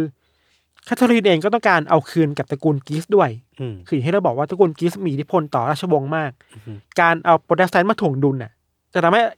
ตระกูลเนี่ยไม่ได้มีอำนาจปากเยอะขนาดนั้น ปากเสียเยอะขนาดนั้น เอาจริงก็กังวลแหละ ว่าแบบ ใช่ มีจะมีตระกูลหนึ่งที่มีผลต่อราชวงศ์ขนาดนั้น ใช่ต้องหาตระกูลอื่นมาถ่วงดุลน่ะ เออเออเ นี่คือแผนของแคทเธอรีนที่แบบเออ ก็ก็เท่ดีนะ อืมอืม ครับ การแต่งงานระหว่างมาร์กาเร็ตและเฮนรี่เห็นนาวาร่านี่ครับถูกวางแผนว่าต้องเกิดขึ้นในวันที่ 18 สิงหาคม ปี 1572 ครับ หลังจากที่ข่าวการแต่งงานเนี่ยถูกเผยแพร่ออกไปทั่วยุโรปอะครับ คนแรกๆที่ไม่พอใจคือโป๊ปเว้ย อืม โป๊ปที่อยู่วาติกัน เพราะว่า เฮ้ย ราชวงศ์ฝรั่งเศสคือแคทอลิกไง คุณจะไปอยู่กับโปรเตสแตนต์ได้ยังไงอะ ไม่ได้คือไม่ได้เลย ไม่ได้คือไม่ได้โป๊ป เออ ไม่สนใจโป๊ปไม่อนุมัติด้วย ม ไม่ให้ของขวัญมาไม่สนใจมาอะไรเลยอะไรเงี้ยครับ อืม แต่แคทเธอรีนก็ไม่ยอมเว้ยคือแบบ อืม แล้วไงฉันต้องแคร์ด้วยเหรอ เหลืองกู เออเรื่องกู เออพูดไปแล้วก็เรื่องกูอะไรเงี้ยในช่วงสัปดาห์ก่อนที่การแต่งงานจะเริ่มต้นขึ้นนะครับบรรยากาศในปารีสปารีสมันตึงเครียดมากยศ เพราะอะไรรู้ป่ะเพราะว่า มันเริ่มมีคนจากฝ่ายโปรเตสแตนต์น่ะที่เคยแบบอยู่ในมุมมืดน่ะ อ่า มาปรากฏตัวในปารีสมากขึ้นเรื่อยๆ เริ่ม เว้ย แสดงตัวออกมามากขึ้น แสดงตัวมาเพื่อมาร่วมงานแต่งงานนี้อ่ะ ครับ พวกเขามารอเข้าร่วมพิธีที่อยากจะเห็นผู้นำตัวเองอะ่ะเนื่องว่า อืม ไอดอลตัวเองเนี่ยแบบ อยากเห็นมานานแล้วอะ่ะ อืม ก็แบบมารอกันในปารีสค่อนข้างเยอะครับ มันเป็นภาพที่ชาวแคทอลิกในปารีสรู้สึกไม่คุ้นชินเท่าไหร่อ่ะ อืม มิหนำซ้ำอ่ะอาจจะรู้สึกหมั่นไส้ด้วยอ่ะ อืม คือแบบมึงเป็นใครอ่ะ อยู่ดีๆแบบมาวุ่นวายในเมืองฉันได้ยังไงนึกออกปะ อืม เมืองชั้นมันคือคาทอลิกเว้ยปรเตสแตนต์มันไม่ควรมีที่ทางในปารีสขนาดนั้นนะครับ แต่ถึงอย่างนั้นนะไม่ว่ามันจะตึงเครียดแค่ไหนอะเมื่อแคทเธอรีนอยากให้มันมีอะมันก็ต้องมีเว้ย อืม การแต่งงานระหว่างมาร์กาเร็ตแล้วก็ผู้นำแห่งโปรเตสแตนต์เนี่ย มันก็เกิดขึ้นอย่างยิ่งใหญ่ในปารีสในวันที่ 18 สิงหาคมพยศ ครับ ถามว่าใหญ่แค่ไหน พิธีเนี่ยถูกจัดขึ้นในนอสเตอร์ดัมอะ อืม คือโบสถ์ใหญ่ บทตำนาน โบสถ์ตำนานที่สุดอะของ เออ ราชวงศ์นะครับ ครับ ภาพมันนั้นมันดูแปลกดีคือว่า ด้วยความที่เฮนรี่เป็นโปรเตสแตนต์ใช่ป่ะ เพราะฉะนั้นอ่ะโปรเตสแตนต์จะไม่รับพิธีการแบบคาทอลิก อ่า สิ่งที่เกิดขึ้นคือในโบสถ์เนี่ยจะมีแค่ฝ่ายหญิง อ่าฮะ ฝ่ายชายจะไม่เข้าไปในโบสถ์ โอ้โห แล้วมันจะแต่งงานกันยังไงวะเนี่ย สิ่งที่ทำคือให้พี่ชายของของฝ่ายหญิงอ่ะ เออ มามาทำหน้าที่แทนที่ในโบสถ์แทน อ๋อ สุดท้ายก็แบบออกไปก็ไปเชิญชาวนันนอกโบสถ์ต่อ ครับ มันคือความแบบแปลกๆอะนึกออกปะ อืม สองไวท์ที่มันไม่เหมือนกันนะฮะ อืม แต่ว่างานแต่งงานระหว่างทั้งสองฝ่ายเนี่ยก็เป็นไปอย่างราบรื่นนะ เออ ไม่ได้มีความขัดแย้งอะไรเกิดขึ้นในระหว่างงานนะค แม้ รับ ว่าจะมีสิ่งแปลกๆเกิดขึ้นก็ตาม ใช่ แล้วทางราชวงศ์ฝรั่งเศสก็ได้จัดเทศกาลเฉลิมฉลองต่อเนื่องกันหลายวันเลย ครับ เหมือนกับ คราวที่แล้ว คราวที่แล้วอะไรเงี้ย เราจะเห็นภาพชาวโปรเตสแตนต์ที่ออกมาแบบเมาไม้มาเฉลิมฉลองกันในปารีสแบบ จากเช้าจนดึกอะ แบบเฮ้ยนี่ไง ฉันจะได้มีอำนาจแล้วนู่นนี่นั่นอะไรอย่างเงี้ย ท่ามกลางความตึงเครียดและก็สายตาของชาวแคทอลิกที่แบบไม่พอใจมากๆครับห้าวันหลังจากงานแต่งงานเนี่ยเชื่อไหมว่าบรรยากาศการเฉลิมฉลองมันอยู่เลยเว้ย อืม ห้าวันผ่านไปแล้วก็ยังฉลองอยู่อ่ะ อ่า มันก็เกิดเหตุที่ไม่คาดคิดขึ้นมา ครับ เมื่อหนึ่งในแขกที่มาร่วมงานนี้คือนายพลคอลินีอ่ะ อ่าฮะ ที่เป็นผู้นำของฝ่ายโปรเตสแตนต์นะ อ่าอ่า คือคอลินีเนี่ยก็มาอยู่ในปาเลสไตน์แหละคือมามางานนี้แหละ ในวันนั้นน่ะคอลินีได้เข้าไปเข้าไปพูดคุยกับคิงที่ในลูฟเนาะ อืม แล้วก็ระหว่างเดินทางกลับจากลูฟมาที่บ้านพักเนี่ยก็ถูกรอบยิงเว้ย อืม คือมีคนเปิดประเปิดหน้าต่างมาจากบ้านชั้นสอง แล้วก็ยิงลงมาที่เขาคอรินี่เนี่ยก็โดนยิงบาดเจ็บ แต่ก็ไม่ถึงขั้นเสียชีวิตนะ อืม แต่มันก็เป็นเรื่องใหญ่มากๆ ถึงขั้นที่คิงอ่ะ คิงชาวซิเก้าในตอนนั้นนะครับ ต้องเดินทางมาเยี่ยมคอรินี่ด้วยตัวเอง แล้วบอกว่าให้ยขอโทษด้วย เราจะตามหาคนที่ยิงคุณอ่ะ มาให้ได้ อืม จะตามหาให้ได้ว่าใครเป็นคนบงการสิ่งนี้ ครับ แต่ก็ไม่เจอใครเว้ย อือฮึ เวลาผ่านไปจากเหตุรอบสังหารได้สองวัน เหตุการณ์ที่ร้ายแรงกว่าวันนั้นก็ได้เกิดขึ้นนะยศคือว่า ในค่ำคืนของวันที่ยี่สิบสามท่ามกลางบรรยากาศที่ทุกคนเข้านอนแล้วมืดแล้วเนี่ย มันก็มีกลุ่มคนกลุ่มหนึ่งบุกเข้าไปที่บ้านพักของโคลินี่เข้าไปที่ห้องนอน แล้วก็ อืม เอามีดแทงโคลินี่ อ๋อ แล้วก็จับเขาโยนทิ้งลงหน้าต่างลงมาเสียชีวิตที่กลางถนนเว้ย นี่มันคือแบบอุกอาจมาก อุกอาจมาก เออ เรื่องราวยังไม่จบแค่นั้น เป้าหมายการสังหารไม่ได้มีแค่โคลินี่ อืม ตามบันทึกทางประวัติศาสตร์บอกว่าในวันนั้นน่ะมีการส่งสัญญาณผ่านการตีระฆังในโบสถ์แห่งหนึ่งย่านแซงต์แชร์แมง การตีระฆังเนี่ยมันเหมือนกับบอกให้เริ่มต้นภารกิจอะไรบางอย่างเว้ย อ๋อมันเป็นสัญญาณจุดเริ่มต้น หลังจากที่ระฆังถูกตีแล้วครับ ทหารก็ได้ปิดประตูเมือง อืม ปารีสทุกประตู ครับ ไม่ให้ใครเข้าออกอีกต่อไป อืม ว่ากันว่าได้มีการส่งอาวุธ เช่น ปืน มีดต่างๆ ให้กับชาวบ้านในปารีส อืม แล้วก็บอกชาวบ้านว่า อ่ะ เอาสิ่งเหล่าเนี้ยไปฆ่าพวกโปรเตสแตนต์นะ อืม ไม่ต้องกลัวเราจะผิดกฎหมาย ทำได้เลยเต็มที่ อืม แล้วคืนนั้นนะครับ ก็มีทหารที่ไม่รู้กลุ่มไหนอ่ะ เอาอาวุธเหล่าเนี้ยชาวรวมถึงชาวบ้านด้วย ไปตามล่าฆ่าชาวโปรเตสแตนต์ที่กำลังพักผ่อนอยู่ในเมืองอ่ะ อ่า คือตามล่าอย่างบ้าคลั่งอ่ะยศ ไม่ว่าบุคคลนั้นจะเป็นเพศอะไร ชายหญิงอายุแค่ไหนทารก อืม ก็ถูกฆ่าด้วยเหมือนกันน่ะ ก็คือไม่ได้มองเป็นมนุษย์แล้วล่ะ ไม่ได้มองเป็นมนุษย์แล้วครับ ว่ากันว่าถนนของปารีสในในคืนนั้นน่ะ ครับ มันเต็มไปด้วยการฆ่าฟันและกลิ่นคาวเลือดอ่ะ เชี่ย มีการนำเอาโซ่ขนาดใหญ่ มาปิดกั้นถนนบางสาย อ่าฮะ เพื่อไม่ให้กลุ่มบอดแซนหนีไปได้อ่ะ อ่า ปิดถนนอ่ะ แล้วก็ดักฆ่า การฆ่ามันเต็มไปด้วยความแบบไม่ปราณีใดๆเลยยศ ศพของผู้คนเนี่ยก็ที่ถูกฆ่าไปแล้วก็ถูกเก็บไว้บนเกวียนใช่ปะแล้วเกวียนนี่ก็ถูกลากไปทิ้งลงแม่น้ำอ่ะ ทิ้งศพลงแม่น้ำอ่ะ อืม มีคำเปรียบเปรยของนักประวัติศาสตร์ด้วยว่า ในเหตุการณ์เนี่ยทำให้แม่น้ำแซนที่แบบสายหลักตัดผ่านปารีสเนี่ย มันกลายเป็นสีเลือดด้วย อืมอืมอืม คือมันแทบไม่เหลือชาวโปรเตสแตนต์ที่มีชีวิตรอดอยู่ในปารีสเลยแม้แต่คนเดียวอะ คือไม่ อาจ รู้ จะ ว่า มีรอดมาบ้าง ไม่รู้เป็นการเปรียบเปรยหรือว่ามันเปลี่ยนเป็นสีแดงจริง เราว่าน่าเป็นจริง ๆโอ้โหแม่งแบบ ผู้นำของโปรเตสแตนต์อย่างเฮนรี่เฮนาวาราที่เพิ่งแต่งงานไปอ่ะ ครับ รอดนะ เออเออ แต่ว่าถูกกดดันว่า อ่ะฉันให้แกรอดได้ แต่แกต้องเปลี่ยนนิกาย อืม จากโปรเตสแตนต์มาเป็นแคทอลิก ก็คือไม่มีการแบบว่าอารมณ์มารวยอีกต่อไป เหมือนเหมือนกับว่ากลุ่มคนที่สั่งการเหตุการณ์เนี่ยรู้สึกว่าขีดเส้นไว้ว่าจะฆ่าแค่ไหน เออ ราชวงศ์จะไม่ฆ่านะ แต่แค่พวกนายพลหนึ่งก็ฆ่าไปอะไรอย่างเงี้ยฮะ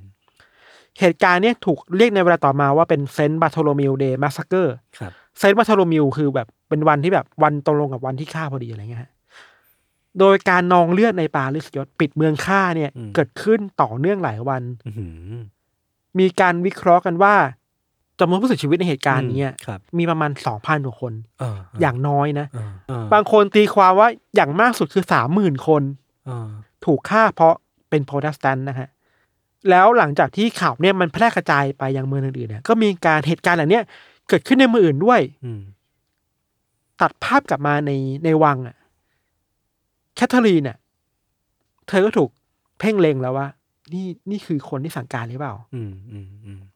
แต่แคทเธอรีนเองเราระมัดระวังตัวกับเรื่องนี้มากนะ ครับ คือเธอแทบไม่แสดงออกถึงจุดยืนอะไรเกี่ยวกับเกี่ยวกับเรื่องนี้เลยอะ อืม ท่ามกลางข่าวลือว่า สุดท้ายแล้วคนที่สั่งการเนี่ยชี้เป้าก็คือแคทเธอรีนนี่แหละ อืม ผลพ่วงของเหตุการณ์เนี่ยยศทำให้มีสงครามศาสนาเกิดขึ้นในฝรั่งเศส ต่อเนื่องรุนแรงมาก อืม เป็นเรื่องใหญ่มากครับ ที่พีคคือ มีการส่งเอาหัวของนายพลโคลินี่อะที่ถูกตัดไปแล้วอะ อืม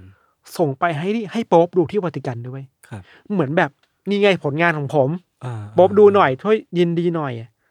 ก่อนที่โป๊อบจะส่งเหรียญรางวัลเป็นกุหลาบทองคำอะกลับมาให้คิงที่ฝรั่งเศสอ่ะ แบบโคตรย้อนแย้งเลยเนอะ ใช่ มันคืออำนาจความกลารความความการมึงความเกลียดชังกันในศาสนาฉะนั้นที่ศาสนามึงคือคนให้เป็นคนคนดีไม่ฆ่ากันว่า มันควรจะเป็น blessing มันควรจะเป็นแบบว่าพรบางอย่าง ใช่ เพื่อนำไปสู่สิ่งดี เหตุการณ์เนี้ครับยังเป็นที่ถกเถียงกันในหมู่นักประวัติศาสตร์ทุกวันนี้นะ ๆ ครับ ว่าตกลงแล้วเนี่ย ใครเป็นคนทริกเกอร์หรือใครเป็นคนสั่งการให้เกิด อ๋อ สั ก็ ง คื หาร อยัง ห ไม่ มู่ มีใครรู้แบบแน่ชัด ยังไม่มีใครสามารถชี้ชัดได้จริง ๆ อ่ะ จริงๆมันสรุปตรงนี้แหละคือคือว่าประวัติศาสตร์ในระดับสากลน่ะมันเถียงกันสนุก อืม บางคนก็มั่นใจว่าแคทเธอรีนนี่แหละคือคนฆ่า อืม บางคนก็บอกว่ามันพูดไม่ได้ขนาดนั้น อืม หลักฐานมันได้ชี้เป้าว่าแคทเธอรีนเป็นคนทำอาจจะเป็นคนอื่นหรือเปล่า เช่น เช่น ตระกูลกีสหรือเปล่าที่ไม่ถูกกับโปรเตสแตนต์อยู่แล้ว อะไรแบบเนี้ยครับ มีข้อสังเกตเนี่ยนะว่าหลังจากคืนวันสังหารหมู่ผ่านไปครับ วันต่อมาแคทเธอรีนก็ได้เรียกประชุมขุนนางไว้ย อืม แต่ว่าเรียกประชุมในสวนตูเรลีอะตูเรลีเป็นสวนที่อยู่ข้างๆลูฟคือแบบแล้วสวนเนี่ยมันสามารถมองมาจากวังในลูฟมองมองเห็นด้วย อืม แต่แบบคนตั้งก็ข้อสังเกตว่า อ้าวถ้าอยากประชุมทำไมไม่ประชุมในที่มันปิดด่ะ อืม ตั้งใจเกินไปหรือเปล่า ที่ประชุมให้คนเห็นว่ากำลังแก้ปัญหาอยู่นะ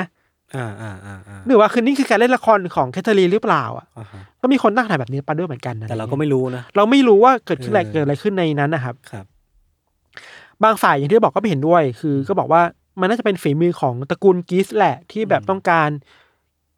เห็นโอกาสนี้แล้วว่านี่ไงเราเห็นโอกาสว่าโปรเตสแตนต์เข้ามาอยู่ในเมืองแล้ว ก็กวาดล้างไว้สิจะได้จบๆไป เพื่อสร้างผลงาน เพื่อสร้างผลงานแล้วก็ต้องการสร้างแรงกดดันไปยังแคทเธอรีนว่า ครับ เห็นไหมว่าฉันทำอะไรได้บ้าง อืมอืมอืม ฉันสามารถฆ่าศัตรูฉันได้ขนาดนี้ เพราะฉะนั้นเธออะถึงแม้จะเป็นราชวงศ์อะเธอก็ไม่มีสิทธิ์มากวาดล้างฉันได้ขนาดนั้นนะ น่ากลัว มันคือการสร้าง power ของตระกูลกีสอะถ้ามาในทางนี้อะ เออเออ ว่า เออ แม้แต่ราชวงศ์ก็ต้องเกรงกลัวเขานะ อืม ประมาณนี้ยศ โอ้โห เป็น red wedding แบบสองเรื่องต่อกัน น่ากลัวว่ะ โหดร้ายมาก น่ากลัวน่ากลัว มีเคยมีภาพของเหตุการณ์เนี้ยครับ คือเหตุการณ์เนี้ยมันก็ถูก เล่าในแง่ประวัติศาสตร์เยอะเนาะ อืม ว่ามันเกิดอะไรขึ้นบ้าง แล้วก็มีศิลปินมาวาดภาพเหตุการณ์นั้นน่ะต่อหลาย ๆ รูปอะครับ รูปหนึ่งที่คนพูดถึงเหตุการณ์นี้เยอะมาก ๆ มันคือรูปของแคทเธอรีนน่ะที่เดินออกมาจากประตูวังลูฟเว้ย อ่า แล้วก็มองไปยังซากศพ อืม ที่อยู่ตรงหน้าด้วยสายตาแบบเย็นชามากคือรูปนี้เว้ยแคทเธอรีนคือใส่เสื้อสีดำยืดสีดำ อ๋อ แล้วก็มองลงมาแบบ ไม่แยแส ไม่แยแสในขณะที่ ไม่ไม่ทุกข์ร้อนแล้วกัน ขณะที่คนข้างหลังคือแบบพวกราชวงศ์ก็แบบเฮ้ยตกใจอ่ะหวาดกลัวกับเหตุการณ์เนี่ยแคทเธอรีนคือแบบ เออแต่อันนี้มันก็เป็น artist- การตีความ artistic picture คือเขาเรียกนะแบบเป็นค่ะเออการตีความ การตีความ จาก ใช่ artist มีเราไปฟังพอดแคสต์ของ BBC มาเขาก็วิเคราะห์กันนะว่า ศิลปินหลายคนอ่ะ ก็เลือกข้างนะ อืมอืม ที่แบบว่าจะเลือกข้างอยู่ทฤษฎีไหนอ่ะบางคนที่เป็นคาทอลิกจะวาดรูปว่าเฮ้ยการตายของโครัสแตนอ่ะ เป็นสิ่งที่สมควรแล้วอ่ะ อืม เช่นทำให้ดูทุรนทุรายมากกว่าปกติว่าคน อื นี้ ม เป็นคนชั่วร้ายอะไรเงี้ยครับ อืม ก็เป็นเหตุการณ์ที่ก็เป็นประวัติศาสตร์เลือดๆที่เกิดขึ้นในการแต่งงาน เออเออ สองเหตุการณ์ที่แคทเธอรีนเดอร์เมเดชีต้องเผชิญอ่ะ ครับ ประมาณ ก นี้ ลัว อะ ผมว่ามันพอดูประวัติศาสตร์หลาย ๆ อย่างอะคือมัน อืม มันกลายเป็นว่า การนองเลือดที่มันแบบหลายร้อยชีวิต หลายพันชีวิตมันเกิดขึ้นจากความแบบขัดแย้งทางความเชื่อ ใช่ ทั้งหมดเลยอะ คือ อาจจะต้องเพิ่มบริบทเข้าไปหน่อยครับว่า อืม อำนาจทางการเมืองในตอนนั้นของคนในยุคกลาง ไม่ใช่ในยุคกลางยุคเลยนะสองต้นๆ เ นะของฝรั่งเศส หลังจากกลางมานิดนึง เออ มันผูกพันกับศาสนามากอะ ครับ คือ อย่างที่เราบอกว่า สมมุติว่าสมมุติว่าเราเป็นคิง อืม ในฝรั่งเศสตอนนั้นน่ะ แล้วเราเป็นแคทอลิกอ่ะแล้วมันมีคนที่ตั้งตัวมาเป็นคิงแต่เป็นโปรเตสแตนต์หรือว่ามีคนที่เป็นกองกำลังอิสระ ที่ต้องที่เป็นโปรเตสแตนต์แล้วไม่เห็นด้วยคาทอลิกอ่ะ อืม การไม่เห็นด้วยคาทอลิกในเวลานั้นคือการไม่เห็นด้วยกับราชวงศ์กับกระแสหลักอะ เออเออ ไปในตัวเองว่ามันผูกกันอะ แล้วราชวงศ์ก็เท่ากับอำนาจเท่ากับทางการอาหาร ใช่ เท่า ใช่ กับ power ใช่แล้วการที่อย่างตระกูลที่ครองอำนาจอยู่แล้วเขาแบบโปรแคทอลิกเนาะก็มีอำนาจทางการเงินเยอะ เพราะฉะนั้นการสูญเสียอำนาจบางอย่างไปทำให้ความมั่งคั่งตัวเองมันหายไปอะ่ะ อือื มันซับซ้อนเยอะมันมีทั้งเรื่องเงิน เออ ศาสนาการเมืองครอบครัวอีกอ่ะ เออผมว่ากลไกมันไม่ค่อยเท่าเทียมเนาะในใน อืม ยุคนั้นน่ะ อืม หรือในยุคนี้ด้วยก็ตามเนาะ อืม คือคือเรียกได้ว่ามันต้องมีฝ่ายหนึ่งฝ่ายใดฝ่ายหนึ่งที่ได้เปรียบอยู่เสมอเสมอ ใช่ใช่ เออ แต่ก็นั่นแหละประวัติศาสตร์ พอมันเป็นประวัติศาสตร์แบบเนี้ยมันก็ตีความมันได้เยอะครับ ด้วยความที่มันยังไม่ชัดเจนว่าใครเป็นคนสั่งการ ก็มีคนวิเคราะห์กันไป อื มากมาย อื แคทเธอรีนเองก็อย่างน้อยๆนะ ถึงแม้เธอจะถูกมองว่าเป็นแบบ The Black Queen ด้วยซ้ำไป อืม คือแบบราชนีแบบที่น่ากลัว ราช เก นี รง ท ขาม มิน แต่ว่าเธอก็สามารถรอดมาได้นะ ครับ คือ มันไม่ได้มีหลักฐานเนี่ย แล้วก็รอดมาได้ในความหมายที่ว่า เธอและครอบครัวสามารถอยู่ได้มาเรื่อยๆอ่ะ ครับ คือเอาชนะอีกพวกตระกูลพวกเนี้ย อืม มาได้อ่ะ อืม